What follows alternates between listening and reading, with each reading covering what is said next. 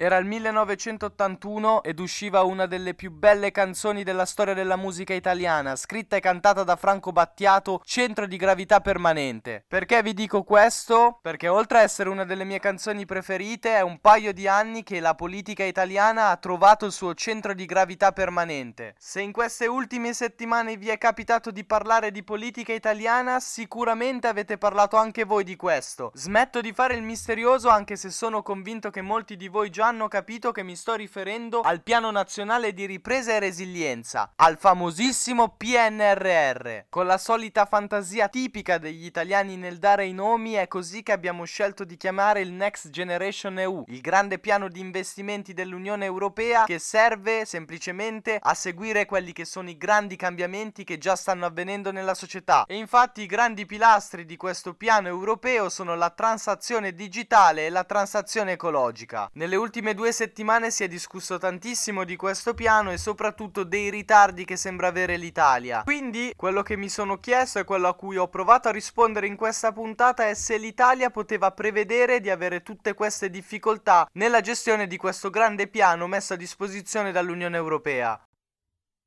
Io sono Mirko D'Antuono e questo è Grigio, stagione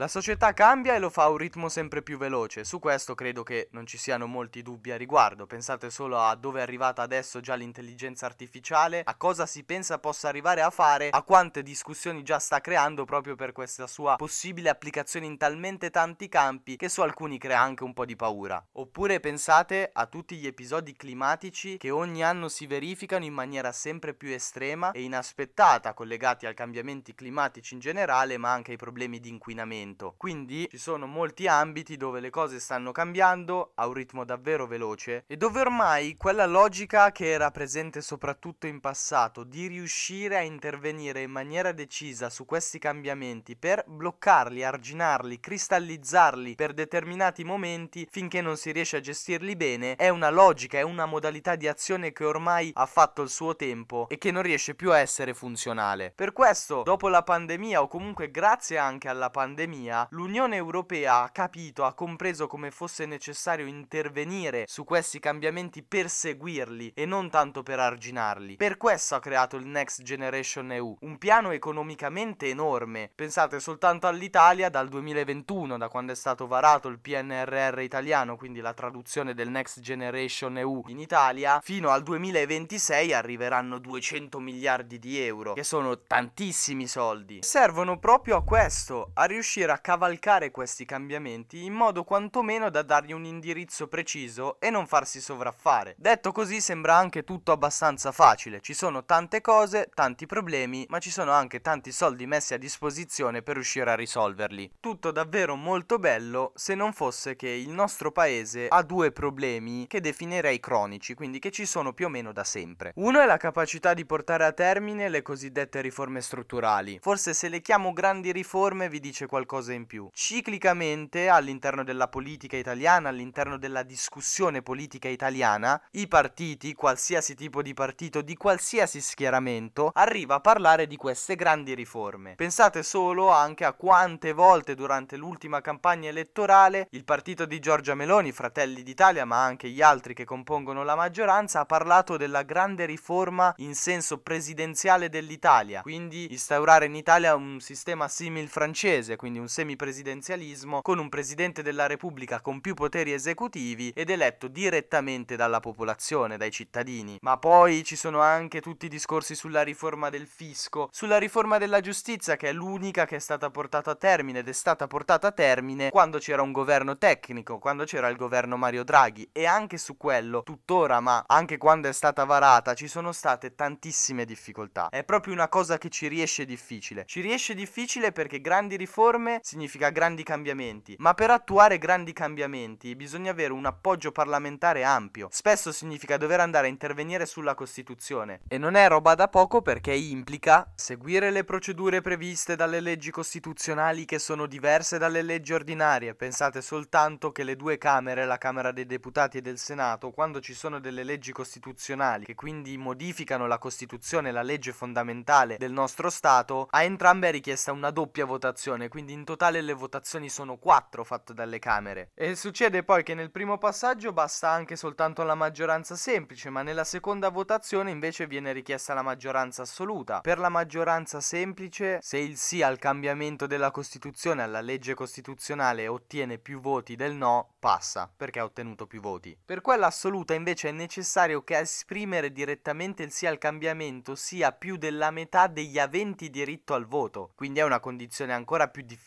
da raggiungere. Se si arriva a ottenere questa, si dà via al percorso referendario di tipo confermativo, percorso che si può evitare qualora ci fosse un voto a favore del cambiamento espresso dalla maggioranza dei due terzi dei componenti dell'aula. Capite che sono tutti procedimenti molto complessi e per cui soprattutto è necessario avere un grande e ampio appoggio politico in Parlamento, cosa che vista la fragilità dei governi italiani è molto difficile. Quindi già questo è un ostacolo enorme per la politica italiana nel riuscire a compiere le grandi riforme. E poi c'è il secondo fattore che ci mette molto in difficoltà. Il PNRR è un fondo europeo e l'Italia è sempre ultima nelle classifiche che riguardano l'utilizzo e lo sfruttamento delle risorse offerte dall'Unione Europea. Nel 2020 era uscito sul giornale online Il Post un articolo dedicato proprio a questa incapacità cronica dell'Italia nell'utilizzare i fondi offerti dall'Unione Europea. Per farla breve, cerco di essere abbastanza sintetico, cosa sono i fondi strutturali? Sono diciamo la modalità con cui l'Unione Europea di più finanzia i Paesi membri. Ovviamente bisogna capire come distribuire questi soldi e a chi darli e per cosa. Per scegliere tutti questi dettagli, ogni sette anni i Paesi membri si incontrano e preparano il cosiddetto quadro finanziario pluriennale, che altro non è, in parole semplici, che un piano di investimenti per i successivi sette anni, dove si decide quanto dei fondi messi a disposizione dall'Unione Europea ogni paese può prendere e per fare cosa. La Corte dei Conti ha fatto dei controlli per quanto riguarda l'Italia e l'utilizzo che ha fatto dei fondi messi a disposizione dall'Unione Europea dal bilancio 2014-2020. La percentuale che è uscita è bassissima, è pari al 38%. Peggio di noi aveva fatto soltanto la Croazia che però, piccolo particolare, è un paese membro soltanto dal 2013. L'Unione Europea mette a disposizione una serie di fondi, quello più conosciuto credo che sia il fondo di coesione,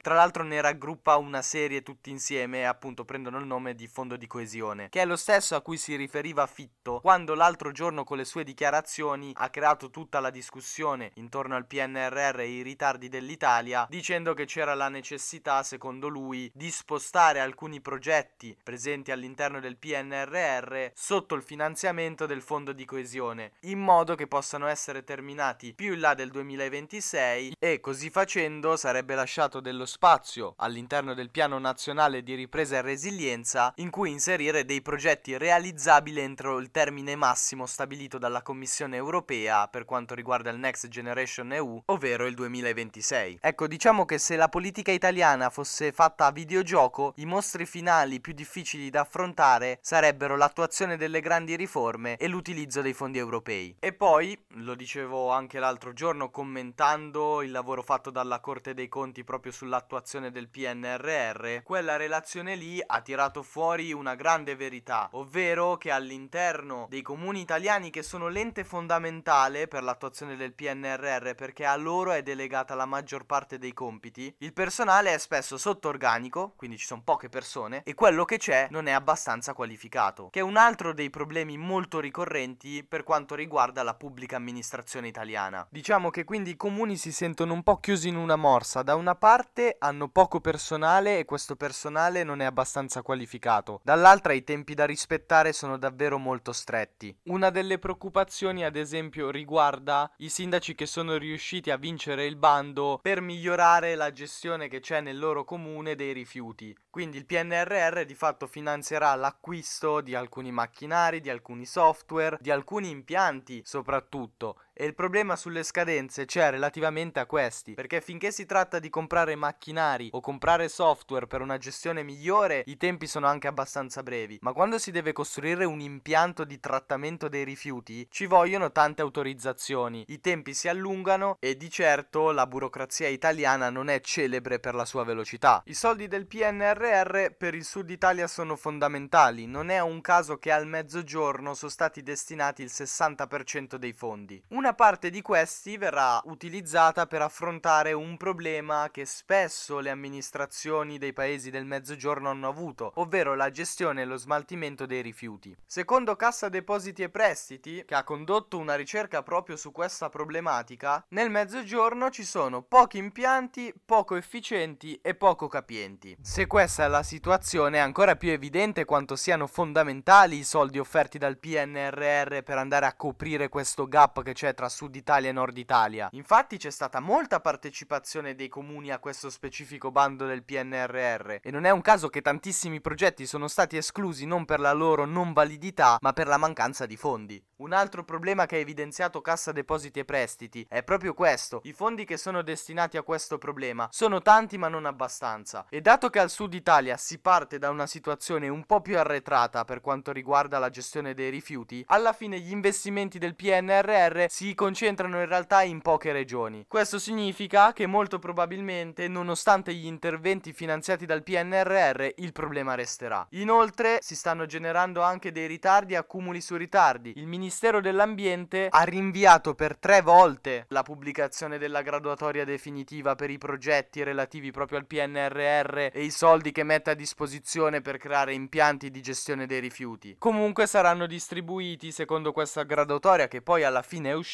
600 milioni divisi tra 895 progetti che sono stati accolti. Ne sono stati esclusi però 1944. Ah, c'è da specificare questa cosa, il PNRR non può finanziare la costruzione di termovalorizzatori o di inceneritori. Questo perché al centro del piano c'è la sostenibilità e quindi di fatto non può essere prodotto nessun materiale di scarto e le materie devono essere riutilizzate. Quindi diciamo il PNRR finanzia soltanto progetti che hanno un'impronta di economia circolare. Come ci suggerisce lo stesso nome, l'economia circolare è qualcosa in cui nulla viene sprecato e tutto torna sempre in circolo. Il PNRR ha messo di fronte alla classe dirigente italiana, alla classe politica italiana, i problemi più difficili da affrontare, quelli che colpiscono il nostro paese di fatto da sempre. Ma c'è da guardare anche l'aspetto positivo, ovvero che costringe l'Italia ad affrontare i suoi problemi cronici, spingendola magari una volta per tutte, non dico tanto a risolverli, ma a tracciare una strada un po' più convinta verso la risoluzione di questi problemi. E credo che sia per questo che gli osservatori esterni, ma anche molti politici, si sono tanto preoccupati quando Riccardo Molinari ha rilasciato quell'intervista di cui vi parlavo ieri, dicendo che il governo potrebbe anche pensare di non prendere tutti i fondi, perché non è neanche più solo una questione di prendersi dei finanziamenti che ci sono a tassi agevolati, sono soldi e i soldi tendenzialmente all'Italia servono perché mancano comunque le risorse per finanziare i progetti che dobbiamo fare, ma diventa anche un discorso di abbandonare una sfida con noi stessi che è fondamentale per il futuro di questo paese, perché per la prima volta non abbiamo molte scelte, ce la dobbiamo fare per forza. E la classe politica lo sa bene questo, anche perché poi fallire significa riuscire a giustificare e giustificarsi con le generazioni future sul perché non si è riusciti a sfruttare così tante risorse che venivano offerte. Vedremo comunque come andrà avanti questa sfida per la classe dirigente italiana, per la classe politica italiana. Vedremo se seguirà anche l'altro consiglio offerto dalla Corte dei Conti di utilizzare la figura dei commissari straordinari per quanto riguarda la gestione del PNRR su alcuni progetti quantomeno. Questo perché? Perché essendo una figura che viene chiamata di solito in uno stato di emergenza ha diciamo delle vie alternative che può seguire in modo che le cose vadano un po' più veloci. Per questo la Corte dei Conti suggeriva al governo di sfruttare questa cosa perché potrebbe aiutare nel riuscire a realizzare in tempo alcuni progetti. ogni tanto si ha l'impressione che si stia facendo una gara a staffetta in cui però si passa il testimone a un atleta sempre più stanco e quindi si accumulano fatiche e ritardi, mentre altre volte sembra esserci un po' più di convinzione e le cose sembrano tornare a funzionare in maniera un po' più rapida e un po' più funzionale. Una sfida quindi davvero molto complessa per la politica italiana e per il governo. Io nel mentre vi ringrazio per avermi ascoltato anche oggi, ci risentiamo domani con la 65esima puntata della seconda stagione sapete dove? Sempre qui su Grigio Podcast. Io sono Mirko D'Antuono e avete ascoltato Grigio, stagione 2.